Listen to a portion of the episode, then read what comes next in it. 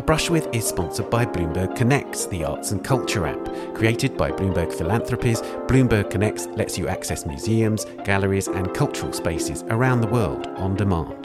Download the app to access digital guides and explore a variety of content.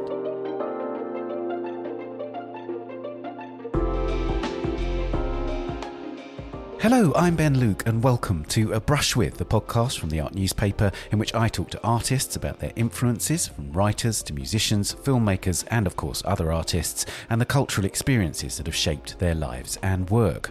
And in this episode, it's A Brush With Zineb Sedira, whose work in film, photography, installation, sculpture, and other media reflects on memory, from the personal to the collective and historical, as a means of exploring ideas of representation, of language and family, intimately informed by her French, Algerian, and British identity.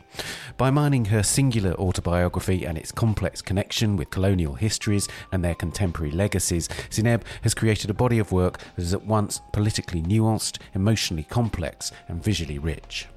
She was born in 1963 in Paris to Algerian parents and grew up in the high rise Cité of the French capital, which she has described as an enforced ghetto for immigrants from the Maghreb and Africa. In the mid 1980s, she moved to London, where she would be influenced by the black arts movement that was then at its height.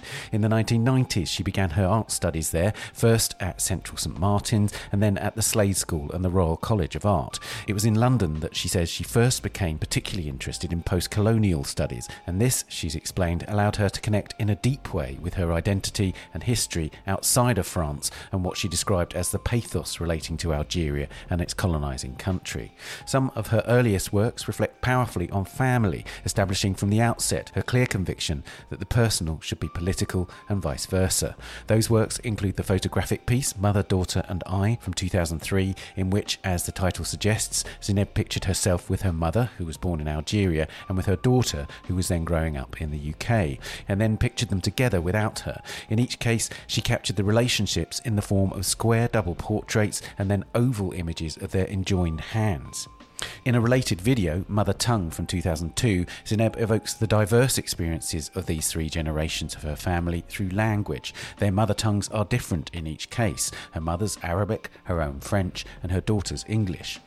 In the film Mother, Father and I, meanwhile, she even more explicitly uses family to address political and social histories, as her parents tell of their often violent experiences of the Algerian War of Independence.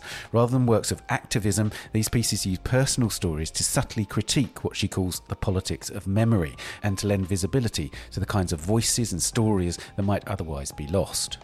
After many years of being unable to visit Algeria, Zineb returned there in 2005, which marked an important shift in her practice. That period of absence was due to the civil war in the country, which prompted the so called Black Decade, in which, as we'll hear, many intellectuals and cultural figures were killed. Zineb reflected this grim history in her 2018 installation, Laughter in Hell, reflecting on the fate of visual satirists in the Black Decade. Being able to return to Algeria affected the textures and materials of her work, both symbolically and physically. Her practice always had an archival base, but this tendency has flourished in her work since the mid 2000s. An emblematic work is Image Keepers from 2010, which features an interview with Safia Kouaci, the widow of the Algerian photojournalist Mohamed Kouaci, who was effectively the official photographer of the Algerian Revolution of the 1950s and 60s. The two screen version of this work features both a portrait of Safia in the form of an interview in which she reflects on the nature of memory and preserving her husband's work, and a record of the archive she's preserving, including boxes full of historically important photographs. In this combination of personal testimony and historical documentation, Zineb can, as she puts it, hijack official histories and create a customised archive with a distinctive personal narrative. Among the most compelling works in which she assembles archival material relating to historical events is a series of pieces called Standing Here Wondering Which Way to Go, made in 2019, reflecting on the 1969 Pan African Festival in Algiers. One element of that work is a huge wall based assemblage of records, books, objects, and photo montages called For a Brief Moment the World Was on Fire and We Have Come Back, presented in the Goodman Gallery in London, where we spoke in early February 2024. The piece captures both both the surge of cultural activity at that moment and, as we'll hear, a kind of utopian ideal of culture's centrality to political revolution. Zineb's most ambitious work to date, in which the combination of the poetic, the personal, and the political reach new heights, is Dreams Have No Titles from 2022, first made for the French Pavilion at the Venice Biennale of that year. Presented either as a standalone film or as a multi room installation with the film at its heart, it interweaves Zineb's autobiography, including a reconstruction of her living room in Brixton in London, with reconstructions of scenes and sets from activist films produced across France, Algeria, and Italy in the 1960s and 1970s, a moment of extraordinary promise in avant garde film. It acts in part as a love letter to cinema, complete with allusions to the artisanal process of filmmaking, as well as its capacity for collaboration, storytelling, and political expression. It's a stirring piece in multiple senses, an evocative paean to a golden age of art house film, and an impressionistic reflection of Zineb's life and cultural passions. And it returns to that core concern in Zineb's work with which I began our conversation. What lies behind that impulse to explore memory, individual, collective, and historical?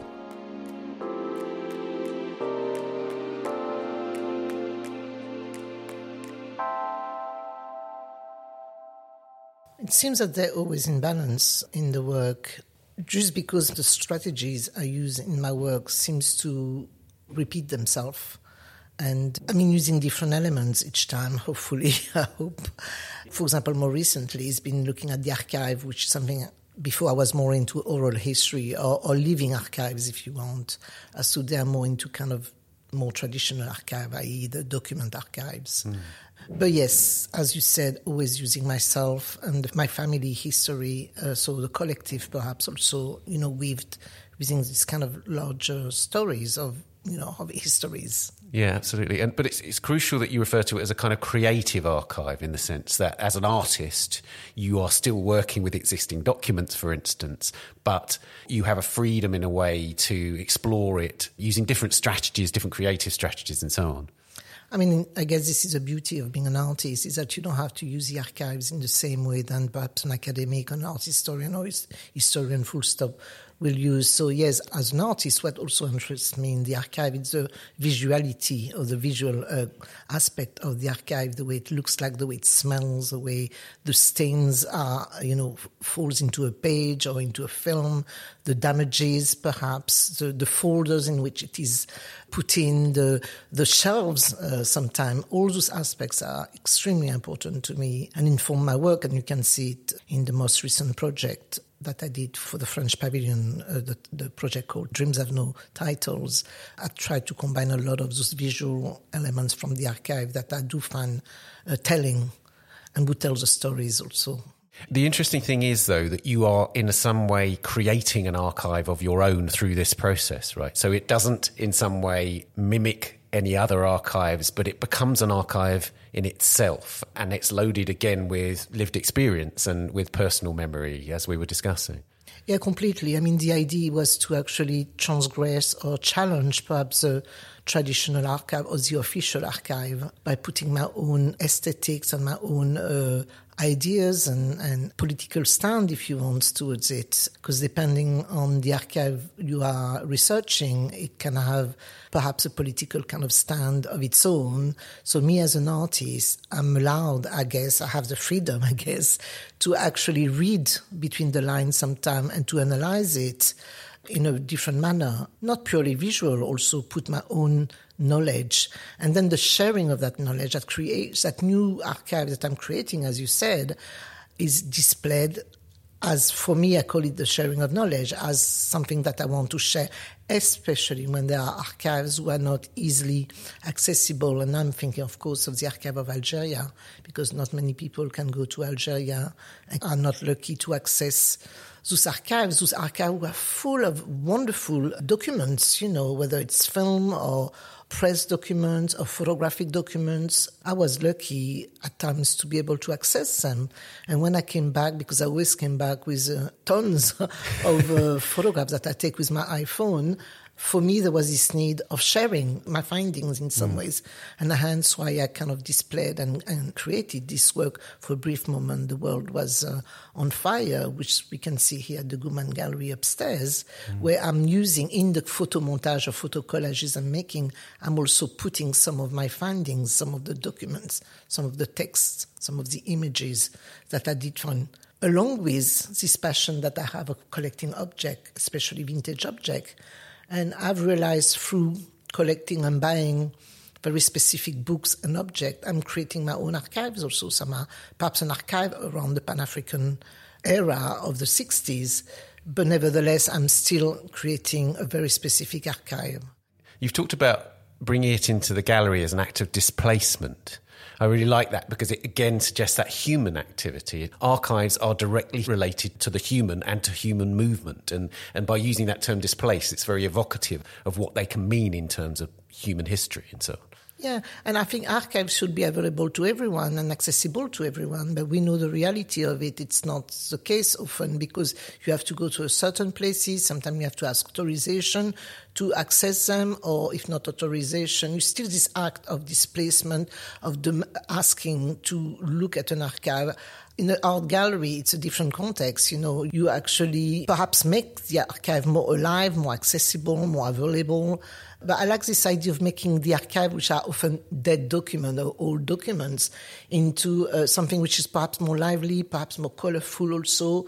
And it's a way perhaps to give an importance to that archive or, you know, to give it a, a kind of, uh, yeah, an importance, I guess. And there's a wonderful sense of touch that I'm aware of when I'm looking at it, in the sense that the record covers are clearly used. You know, you can somebody has, has held this in their hand and, and poured over it, and the books are dog-eared, or you know, that sense that objects are connected to bodies in some ways. Yeah, yeah, completely. And and when you think of each of those objects that I buy in flea market or that I buy through auction sales or that I buy through eBay or whatever, uh, belong to someone before. And sometimes, if I'm lucky, there is a little perhaps text written in the front of the book that tells a lot about the story of that book. So there is a continuing and ongoing story. A lot of the stories I don't know about because I don't know who had those books before, etc. So I think there is, yeah, definitely they are living objects still, you know, and perhaps after me after they've been displayed. They will perhaps belong to a museum, a collection, or a private collector. So it will carry on being passed on from one person to the other.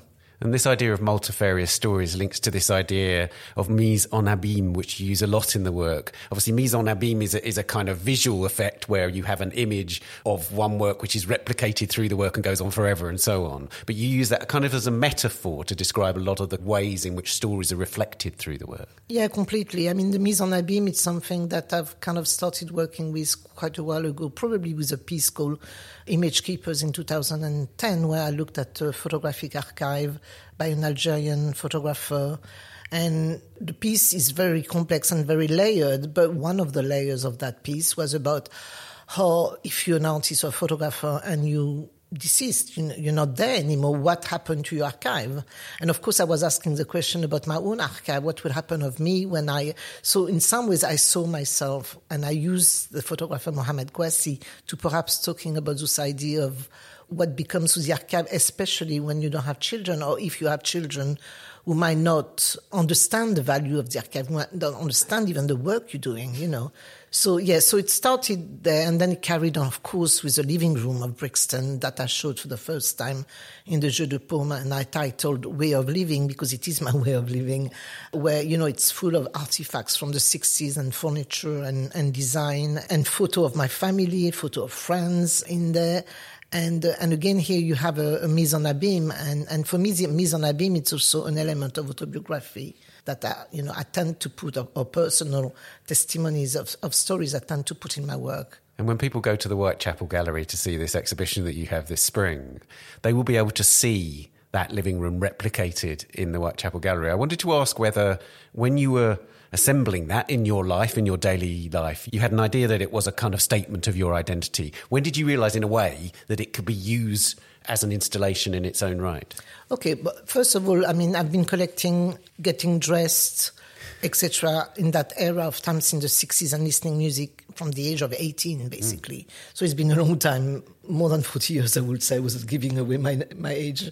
Uh, but yes, when I was working on the uh, Jeu de Paume project and I had been commissioned this new piece of work, which is called Standing Here, Wondering Which Way to Go, and it was about the Pan African Festival of 69. I remember I was sitting in my living room with a friend of mine, and, and we were kind of bouncing back ideas and where I was at in terms of that project, etc. And at one point, we both said, But look around you. You're working on the 60s, on 69, but all the furniture, everything around you talks about that and talks about Africa because I've got a lot of artifacts that I collect who are African or North African that I have brought back from my trips in the Maghreb region mm. or, or bought in flea markets.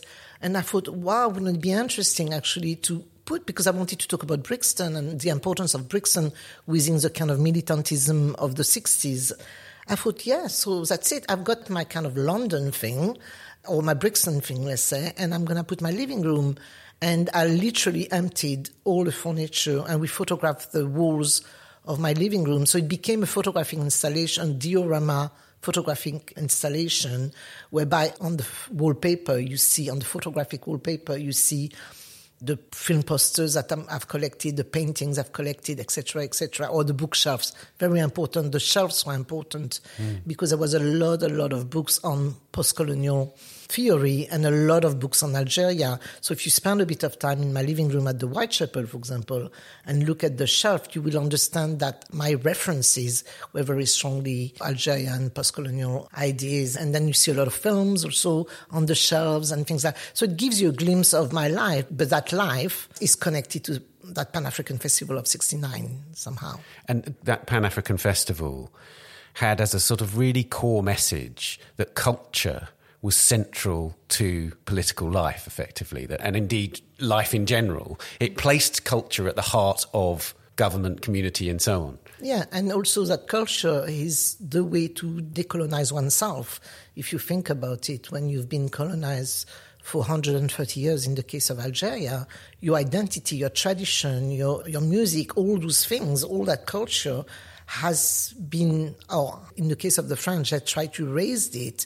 Thank God they didn't completely manage it. I think they did a bit manage it in Algeria if you compare with probably Morocco and Tunisia, mm. but they didn't totally. So for Boumedienne, the president of the time in 69, the Algerian president of the time, he understood and wanted to bring culture to the forefront because he was invited all those African countries who were already decolonized, just about to be decolonized, or still colonized.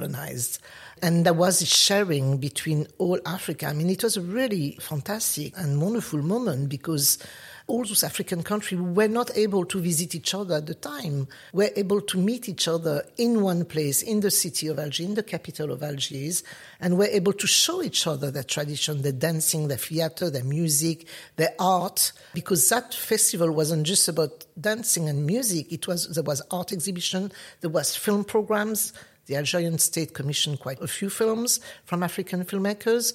There was, as I theater, opera, etc., etc. But the Boumedienne, the president of the time, decided to not just stick to Africa and to open up to any countries who had a history of imperialism.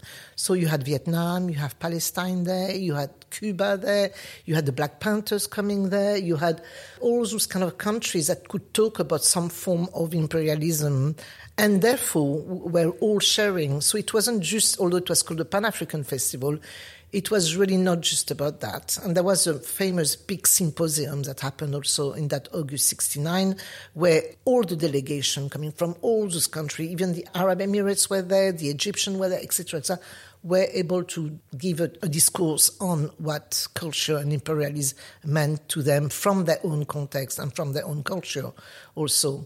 So I think that was extremely rich. And let's not forget to finish on the Pan African Festival that all the liberation movement groups were invited. They didn't have to be African. The, Spain was under fascism at the time, yeah. so there was, and also let's not forget the Canary Islands were trying to get their independence, so the Spanish were invited. The Portuguese were under fascism, so they were invited also. And then of course the Palestinian, and then you know, and many many others. So it, as I said, didn't just stick to Africa per se. It sounds like an extraordinary event. And one of the things that I'm interested in is if you're dealing with memory and the nature of the past and, and archives and so on, how do you locate mood within the work? Because there's interesting discussions about works that relate to archives and nostalgia, for instance. Mm-hmm. But of course, there's a lot of you looking back to look again to the future, right? So tell me about where you would locate mood. Obviously, there are multiple moods, but how do you associate mood with the work? Okay, so I, I would say that the overall mood from the work I've done, whether it was for the Jeu de Paume or for the French Pavilion, it's a joyful mood and it's mm. a celebratory mood. It's about celebrating a certain type of archive and a certain type of event or stories or histories. So this is a mood I'm trying to give to the archive when I can. Yes, and looking back for me, I mean, one might argue that Third Worldist movement, uh, which was anti-colonial and anti-capitalist, somehow failed, and we all agree that it, in part, I don't think it failed totally because there are some remnants from it today still or some things have been taken from it. In the case of Algeria, but quite global South countries, I think, can, can vouch for that.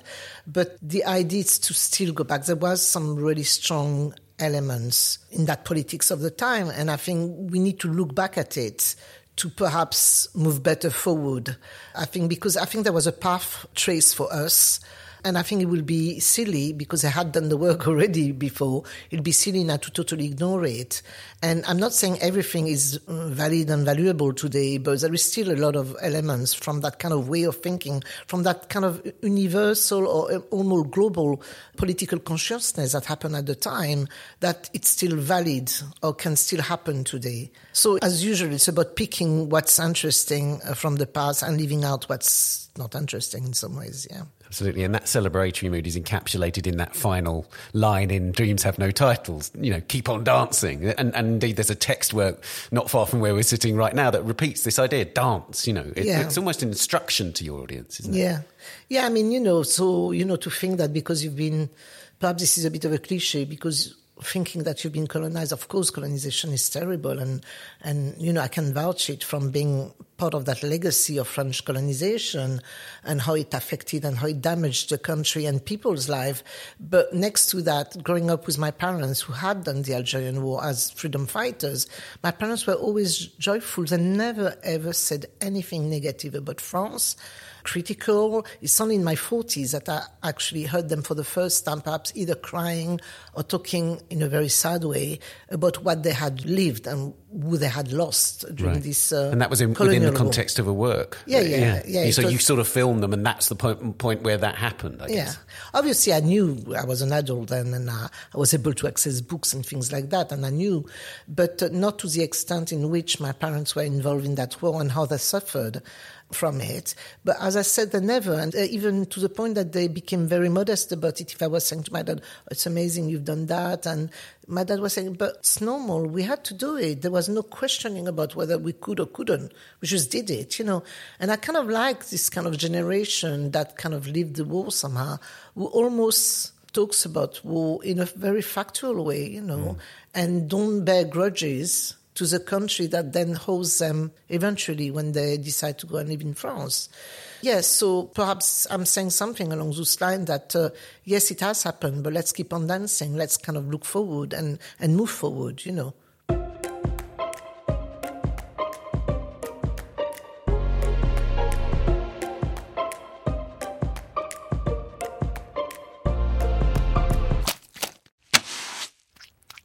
Let's move on to the questions that we ask all our guests now. Who was the first artist whose work you loved?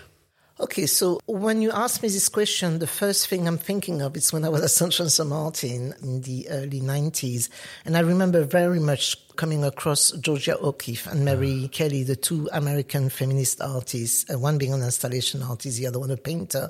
And I remember being obsessed with their work for, for a long time. And I guess that led me to my interest in feminism also.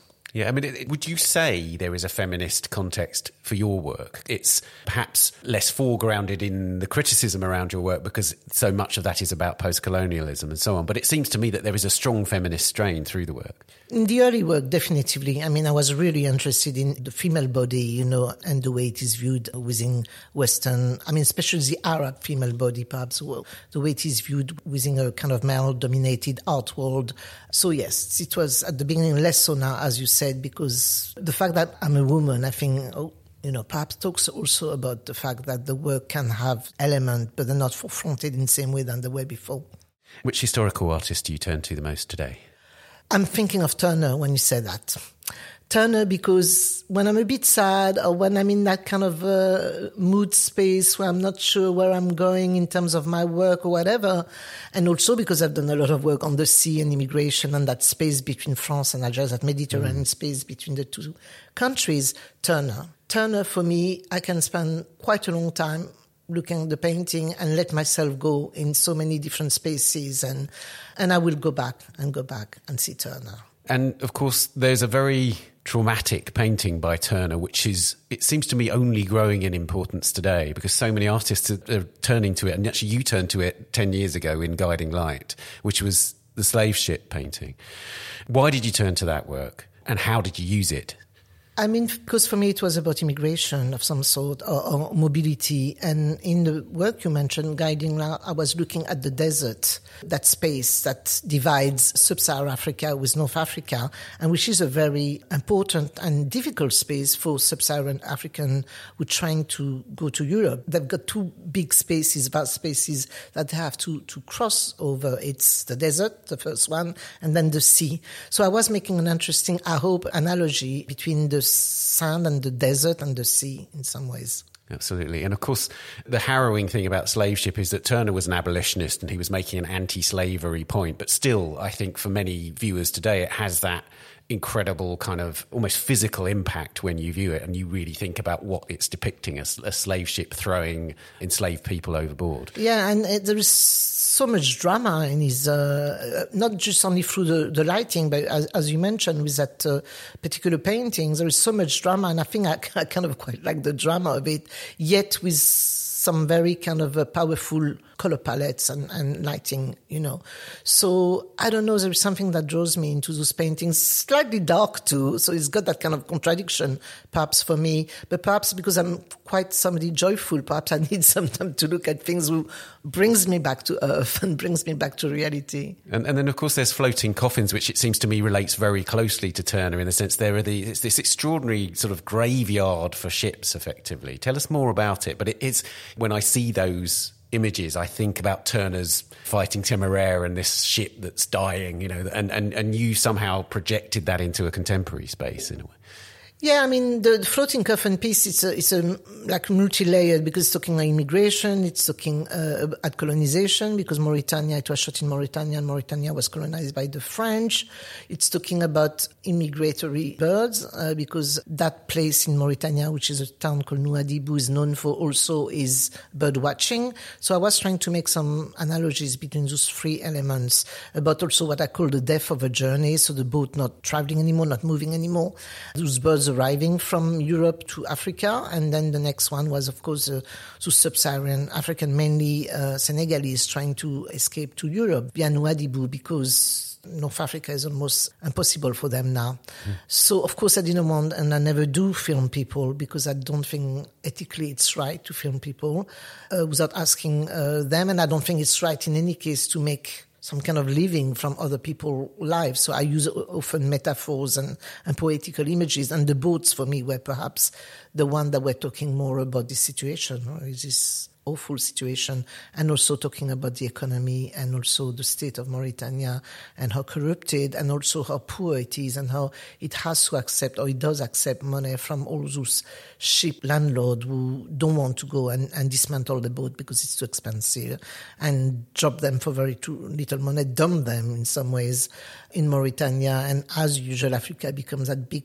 bin or dumping side for whatever Europe doesn't want anymore.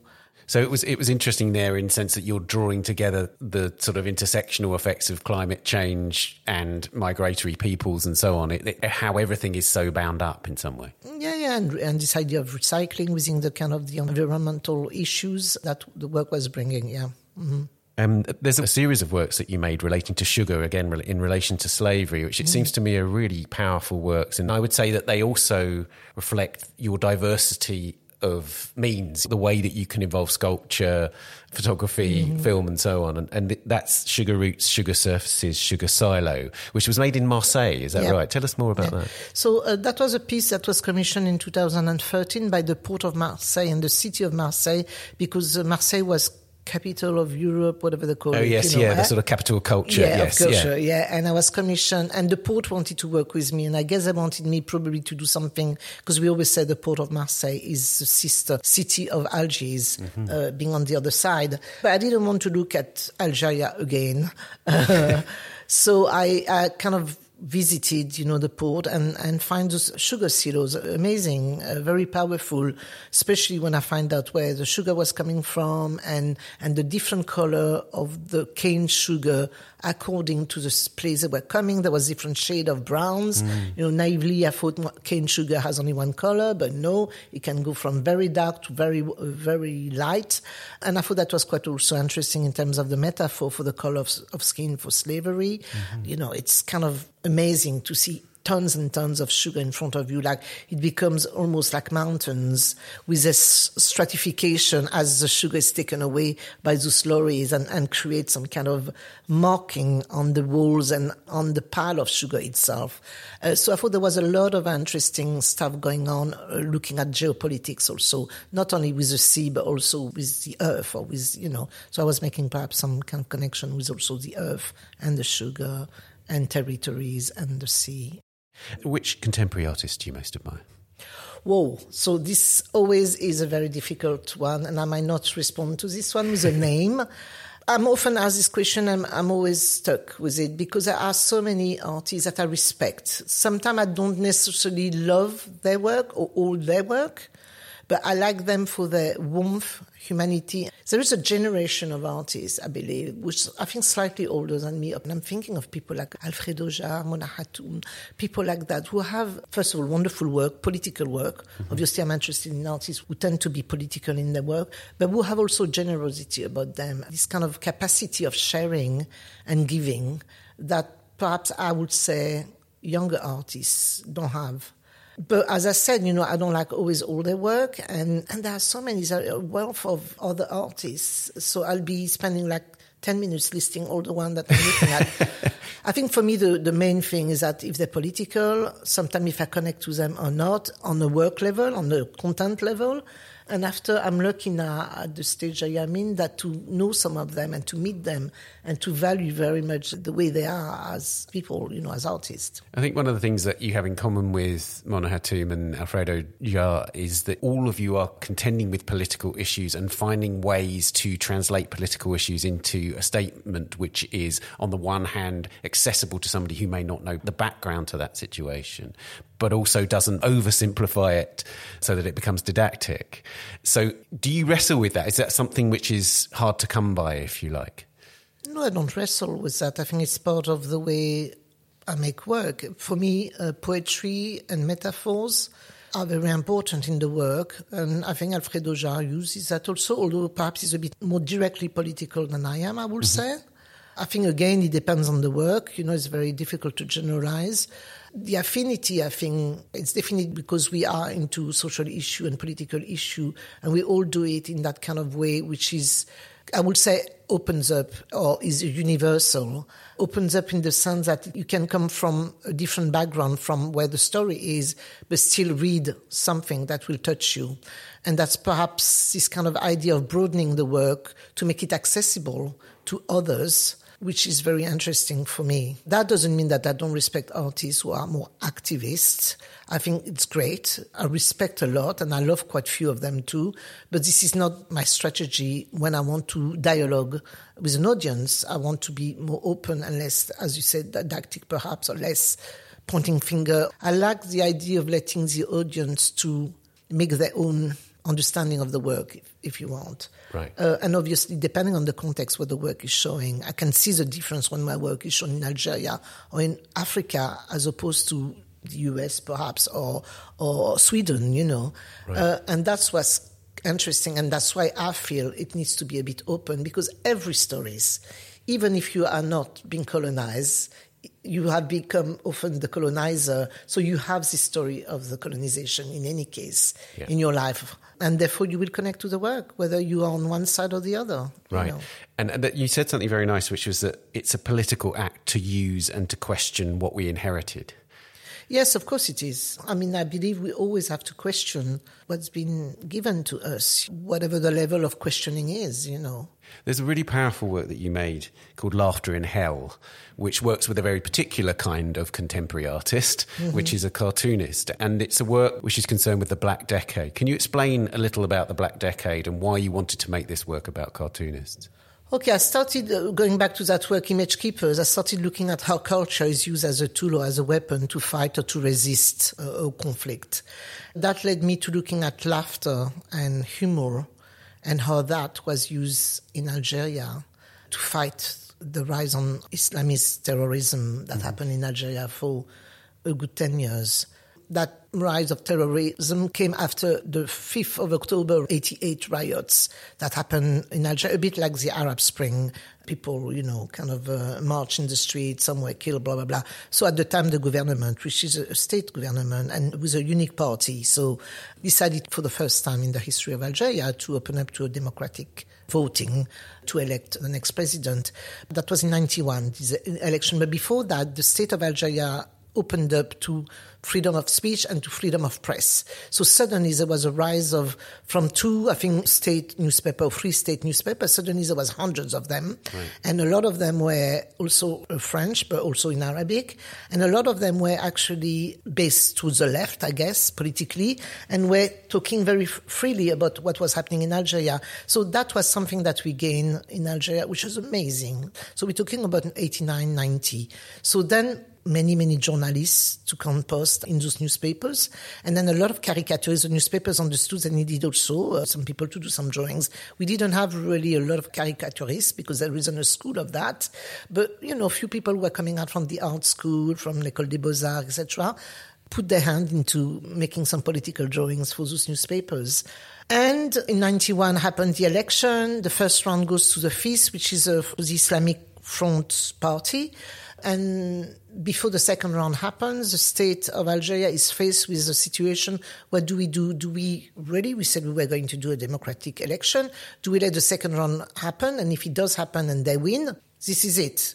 We are then under Sharia law. So we, a bit in the model of what's happening in Iran somehow. Mm-hmm. So they were faced with this idea, or do we stop it? And they decided to stop it. And one might argue it's not right, other might argue that, but yeah, but otherwise we'll be at the moment under an Islamic state, and that's not what we wanted. Anyway, so from that, those Islamic groups were not happy because yes, it wasn't democratic to have stopped this election. Anyway, so there was another group, which is an armed uh, Islamic group called GIA, who actually started killing terrorizing the people, not only killing the army and the police, but also the people, the civilians.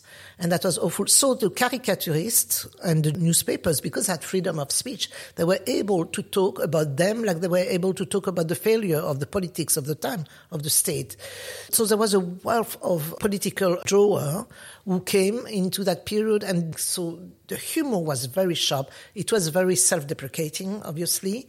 And along that, along the press caricature and drawing that were made, there was also a lot of oral jokes that were going around. And when I started going back to Algeria post 2000, after the Black Decade had finished, I would go to bars and restaurants or uh, dinners at friends, and people would tell jokes about what had happened during the Black Decades in a way that was, first of all, hilarious, really funny, very clever, with play on words and whatever. And I started collecting them. Literally, each time I'll come back in the evening, I will write down the stories, and I made a little book with those oral histories. Mm-hmm. But then I also started looking at the archives. So I went to some archives and look at all the press from the time. Nothing is digitalized, so I literally had to go physically and look at pages and pages.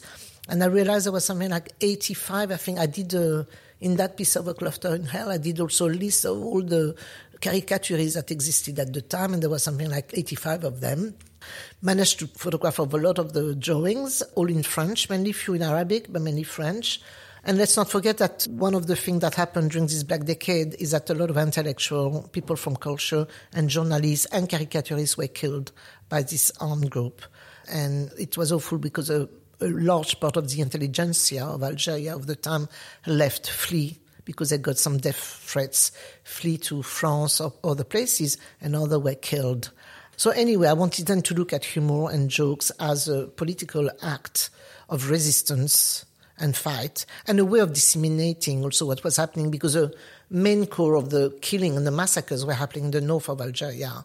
So if you were in the south, you didn't know, but you could buy the El Watan newspapers or Liberté newspaper, and through the articles and through the drawings, you could also understand what was going on somewhere else. It's uh, really extraordinary. So, in a way, that piece is a kind of a celebration of these artists and that spirit, but also it's a kind of memorialization of what happened. Is that right? Of course. And within the piece, I collected all the books that were made out of those caricatures. I spoke and met a lot of those caricatures because, thank God, it's still alive. You know, it's not. I commissioned two of those caricaturists that were drawing in those newspapers. I give them a list of oral jokes each from the time, and I asked them to draw them. So they made two different sheets of caricatures. So there was a wealth of books on display. There was a film recording with a, a journalist called Mustapha Benfodil who writes for El Watan, who lived through the 90s and could talk about a lot about that whole energy that was happening at the time with the caricature and with the humor. There was an American, Elizabeth Perego, who was an academic who was in Algeria and was researching exactly my subject and is more academic, so kind of analyze it in a much better way than I do here. But, you know, she does also speak in an interview that I put in the film. So it, it's a difficult project because it's mainly French, because a lot of the books mm. and caricatures were French. What was interesting, I started in 2012 13. In 2015, we've got the attack in France on uh, Charlie Hebdo. Charlie Hebdo. So I had to pause because for me, it was so scary. It was like a deja vu.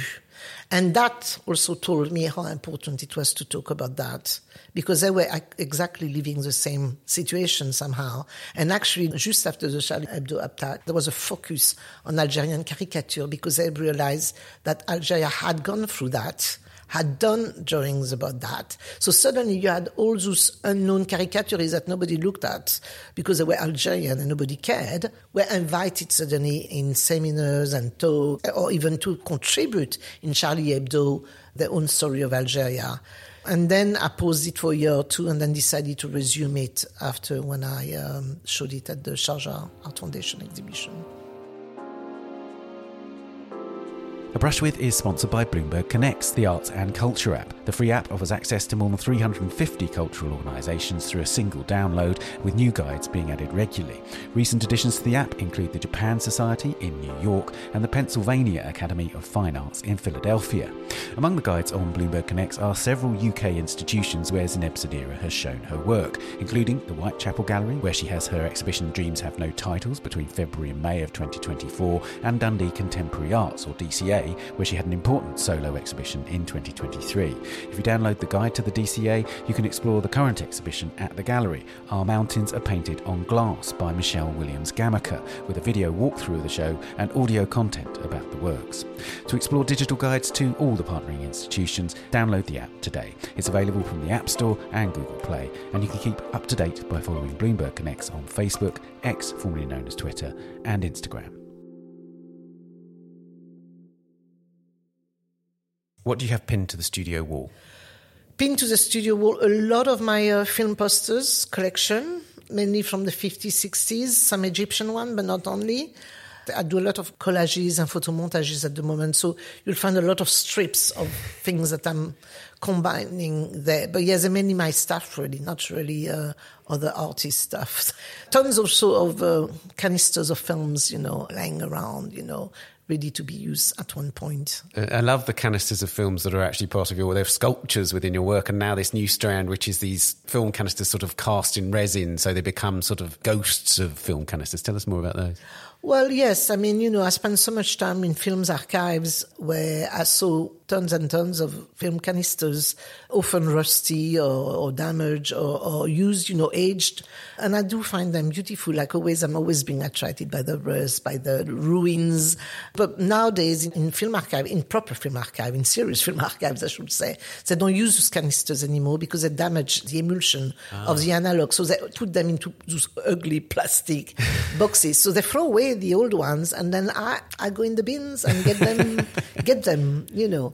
No, I was given by the Cinémathèque Française and Sensei 100 and 100 of canisters, yeah, that mm. they can't use anymore because finally they realized that it, it wasn't good to the films. Interesting. Which museum or gallery do you visit most frequently? Ooh, that's again a difficult one for me. I mean, it's not so much the museum that I visit; it's the uh, the exhibition that I visit. Mm. Well, of course, there are some perhaps uh, museums who have perhaps a, a, program that's a bit more interesting. For me, it would be Camden Art Centre, perhaps the Whitechapel or South London Gallery. Mm. But really, what takes me to an exhibition or to a museum, it's the exhibition itself. So it could be any places. Which cultural experience changed the way you see the world? My parents' culture, the Algerian culture, I think. Spending time in Algeria, spending my childhood in Algeria on holiday, and later on as an adult, as an artist also, my relationship to the art world there and the art community. Because when you're lucky enough, and because I do think it's lucky to come from two or three identities who are let's not say opposite to each other, but were quite different from each other. One being the colonizer, let's say, to be simplistic again, and the other one colonized. Those two, when they put together, and it's a bit me somehow, it feels almost like I'm complete, or I've got both angles or visions. I often think when people talk to me about politics on the radio, for example, or where they get the news from, I always say, I always listen to the French news, the British news, and the Algerian news. And then after, I feel like I've got a better view and understanding of what's happening because, of course, what will be told in Algeria will be very different from France and from France to England also, although the difference is perhaps not as big still. So somehow it gives me much more comprehensible, do you say that in yeah, English? Yeah. Understanding perhaps of some issues. You've talked about how important that visit to Algeria for the first time in 2005 after having not been since 1988 was to your practice. It literally completely changed the way you work by the sounds of it. Yes, because for the first time I was able to work on, on colonization or on French colonization by being in Algeria. And before I was doing it via my parents' history and stories and my knowledge of it in France, which was very little because when you think I grew up in France, when at school in the history classes you were told that the war of Algeria was only an event. It was called an event. It's only, I think, in late 90s that it was changed into a war. Mm. So my knowledge of that became developed when I came in the UK yeah.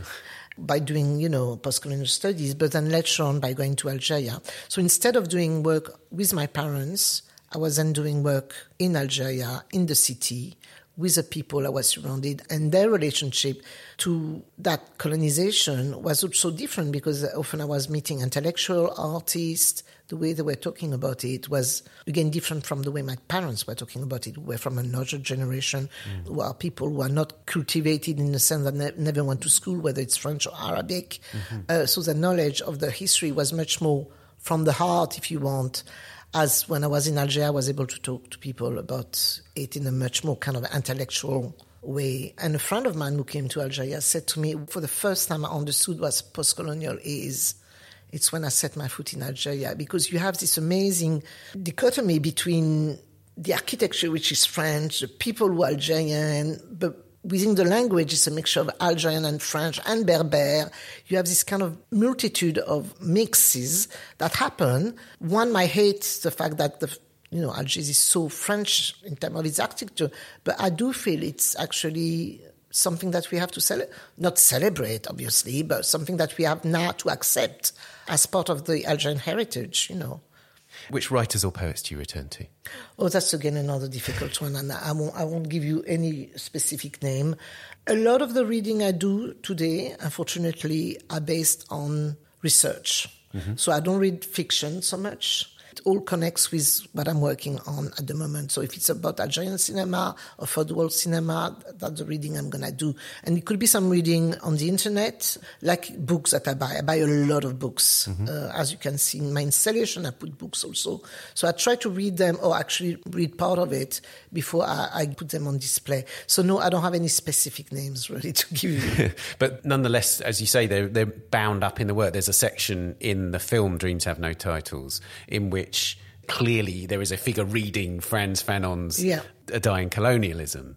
And also, I know that you use Aimé Césaire's quote about a people without a memory or a people without a future, mm-hmm. almost as this kind of leitmotif running through the work. So, in a way, the literature of post colonialism is sort of writ through the work in some way. Completely that. I mean, literally, what I'm reading at the moment, oh, for the last 10 years, has been very much that. I mean, sometimes interacted with one or two fiction or books that I read a long time ago and I want to re-customize myself. For example, recently I read the Camus L'étranger, yeah. the Camus, because, you know, there was so much polemic around the writer Camus in terms of his relationship to Algeria. There was a lot of controversy, or today there is controversy about the book. So every now and then I jump into an old book that I read a long time ago, but might have forgotten about it. And I do the same with film. Sometimes I go back to old films because I think with age, as you mature and as an artist, as you do research, perhaps your ideas might change. So I think it'd be quite interesting to revisit. What music or other audio do you listen to while working? Okay, so music, I'm really, really into jazz. I'm really, really into ska. So it's all what we call Studio One music or rocksteady music. So that kind of uh, reggae from the 60s blues, rhythm and blues, all mm-hmm. old music. That doesn't mean I don't listen sometimes to more modern music, but often this modern music will be influenced by the music I just mentioned. Right, yeah. You mention it, don't you, in Dreams Have No Titles? There's a lovely flow through the work of your voiceover effectively giving an impressionistic guide in sense to your life and your influences and your references. And there's a bit where you talk about rocksteady and acid jazz and so on. Yeah, yeah, yeah of course. And, and the, the, starting music that you enter, it's kind of rhythm and blues, uh, ska kind of tune. And I would have used far more music if it was easier to get rights to use music in films, because that can be quite a problem. In terms of uh, radio, I listen to a lot of podcasts. At the moment, I'm very, very keen on podcasts.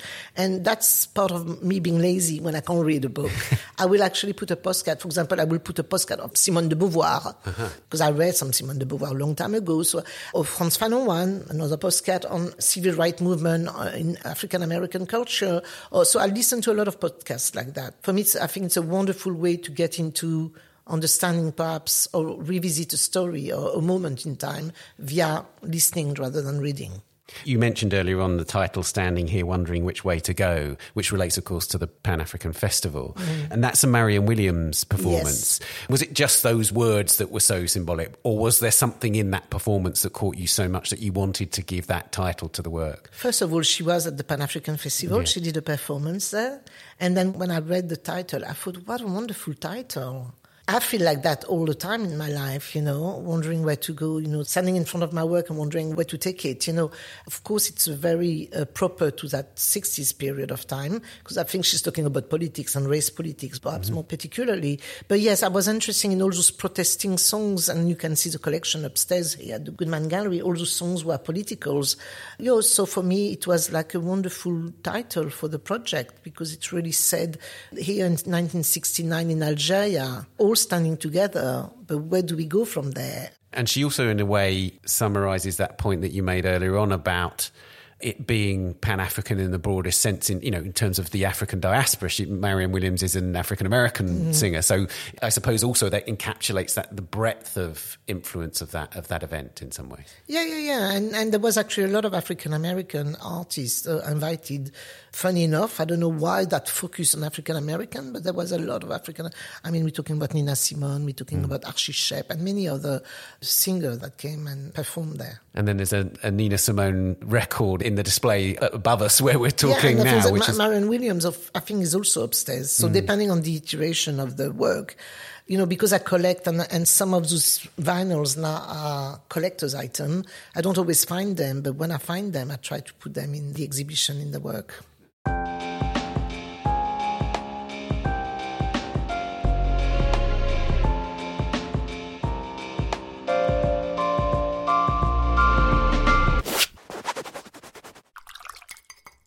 At this point, I normally ask what other media influence your work, and of course, it's film. yes. So let's talk a bit about film. In Dreams Have No Titles, you reference very specific moments in several films. What was it that made you pick those out in particular? Because that was a tremendous flowering in terms of avant garde cinema, in terms of cinema that was absolutely about resistance and liberation and so on. But you've chosen some very particular moments. Yeah, I've chosen the moment that are collaboration between Algeria and Italy and Algeria and France. And the reason for that, I think, is quite obvious. Italy, because I was showing in Venice, and there is a film festival of Venice, which is a very important, also an important political hub at one point, anyway, in the 60s for sure.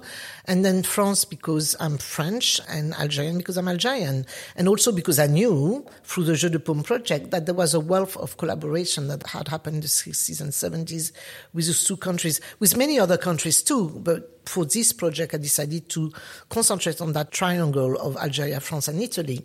And then I picked, I did a, a, list of all, and there was far more than the one I used. But then after, you know, it's to do with rights of using, because when you do remakes of uh, films, you have to ask authorization to do it. It's easier somehow to get a clip and include it in your film than when you make a remake. Right. So I did shot far more actually uh, scenes, but the authorization didn't come through. I wasn't allowed to use them, so I didn't. So I kept to the Battle of Alger. I think Le Bal, L'étranger de Visconti, yeah. and I can't remember the other ones.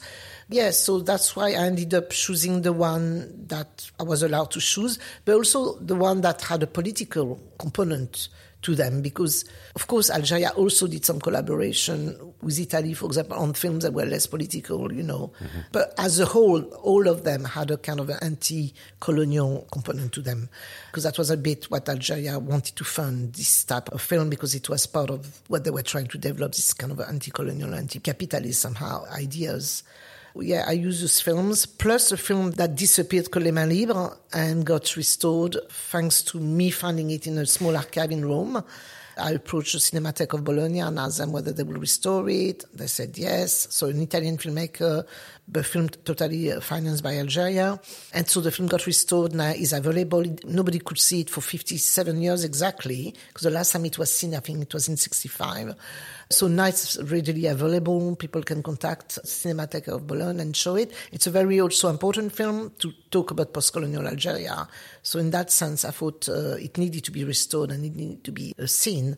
And I weave that film. In the case of Les Mains I actually take clips and put it in my film. That's great. Uh, so it's about my love of cinema, of my love of, of radical cinema or political cinema, but it's also about the making of the film because you have a lot of making of within. It's about also friendship. It's about the crew being part of the acting, being in the film, as well as my family and friends, or what I call my artistic community, to be in the film.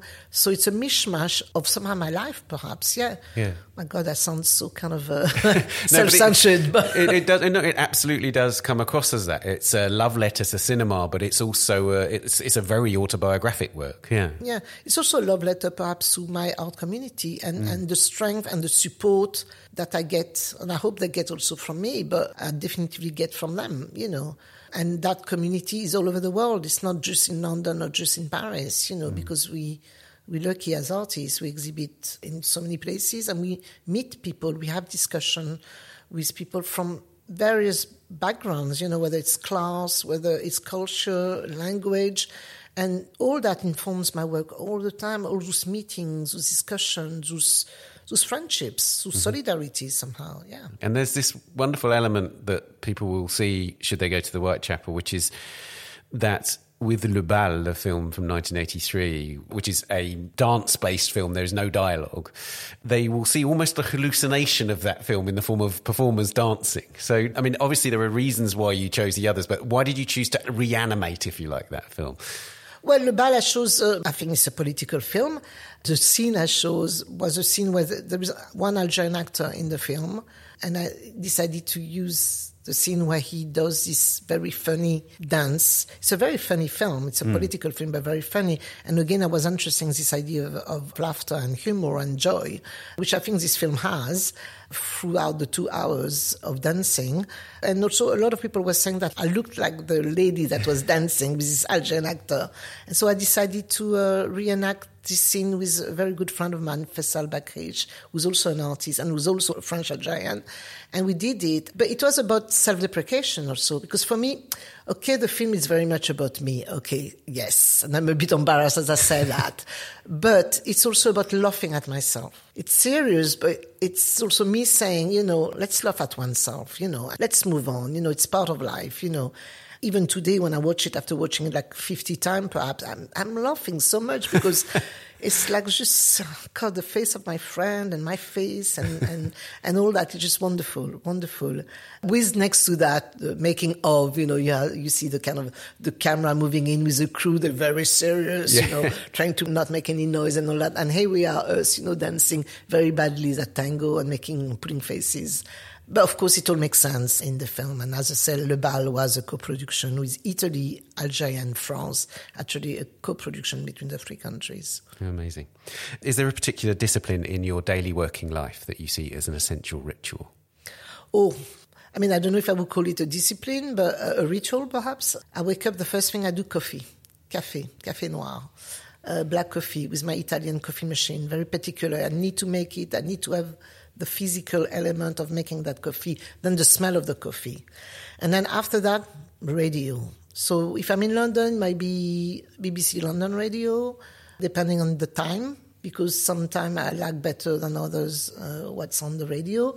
Sometimes it's uh, France Inter, France Culture, and other time it's podcast, depending on my mood. So the radio has to happen at the same time that I make work. There need to be some kind of music or talking happening there. I always ask about the rituals whether they are used as a way to facilitate the work or as a way to separate oneself from the work, if you like. So when you're making that coffee, is the work in your mind or are you just focusing on waking up beforehand? It's almost like a yeah. preamble. yeah, I mean, the making of the coffee is definitively to wake up.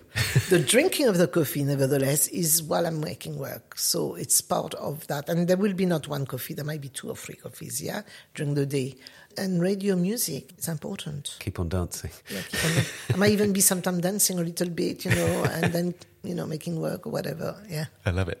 If you could live with just one work of art, what would it be? My dream will be, but it's too expensive. I wish I had bought it 20 years ago. Assume you it's, can afford it. yeah. It's from a modern artist, a female artist, Algerian artist called Baya. She's um, showing a lot at the moment. People mm. kind of have discovered her work about the last 10 years, I think. So she's everywhere. And I love her work for the simplicity of it. She's a painter. So for the simplicity, the naivety about it, but the joy and the colors and the life of it. So I wish I had bought a Baya 20 years ago when nobody knew about her, nobody cared. But now it's like just not possible. But I can always have a, a copy of a painting on my walls. Indeed, you can. And lastly, what is art for? For me, it's for resisting, resisting so many things loss of memory, aging, love or unlove. Perhaps there is another word on resisting, which is less associated to political. For me, resisting is not just about politics, it's about the everyday things you do in life. Resisting paying your bills, I'm thinking of, you know. Yeah, it's also an act of again, I'm going to use the word politic, but I think it's a bit too strong in that context. But it's an act of being, of seeing and saying, you know. I mean, I couldn't live without it. So I think for me, it's essential to my life. I don't know, I'm becoming a bit soapy now. So Not at all. There.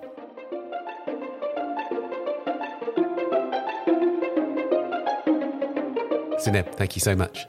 Thank you.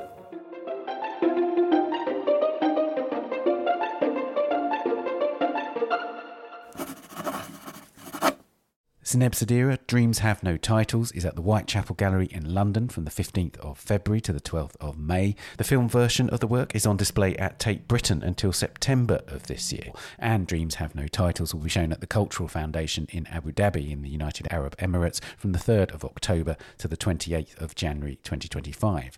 Zineb's exhibition Let's Go On Singing is at the Goodman Gallery in London until the 16th of March. And the work Standing Here Wondering Which Way to Go will be on show at the Calouste Gulbenkian Museum in Lisbon in Portugal next year from the 19th of June to the 22nd of September. And that's it for this episode. Please subscribe to A Brush With wherever you're listening and do give us a rating or review on Apple Podcasts. Do also subscribe to our sister podcast, The Week in Art, a deep dive into the latest big art world stories, the top shows, and the key issues every week. And please subscribe to the Art Newspaper at theartnewspaper.com. We're on X, formerly known as Twitter, at Tan Audio, and on Facebook, Instagram, and Threads. Production, editing, and sound design on A Brush With are by David Clack, and the producer is Lewis Jebb. Thanks also to Daniela Hathaway. A big thank you to Zineb Sedira. See you next week. Bye for now. A Brush With is sponsored by Bloomberg Connects. Download Bloomberg Connects today and discover cultural institutions on demand.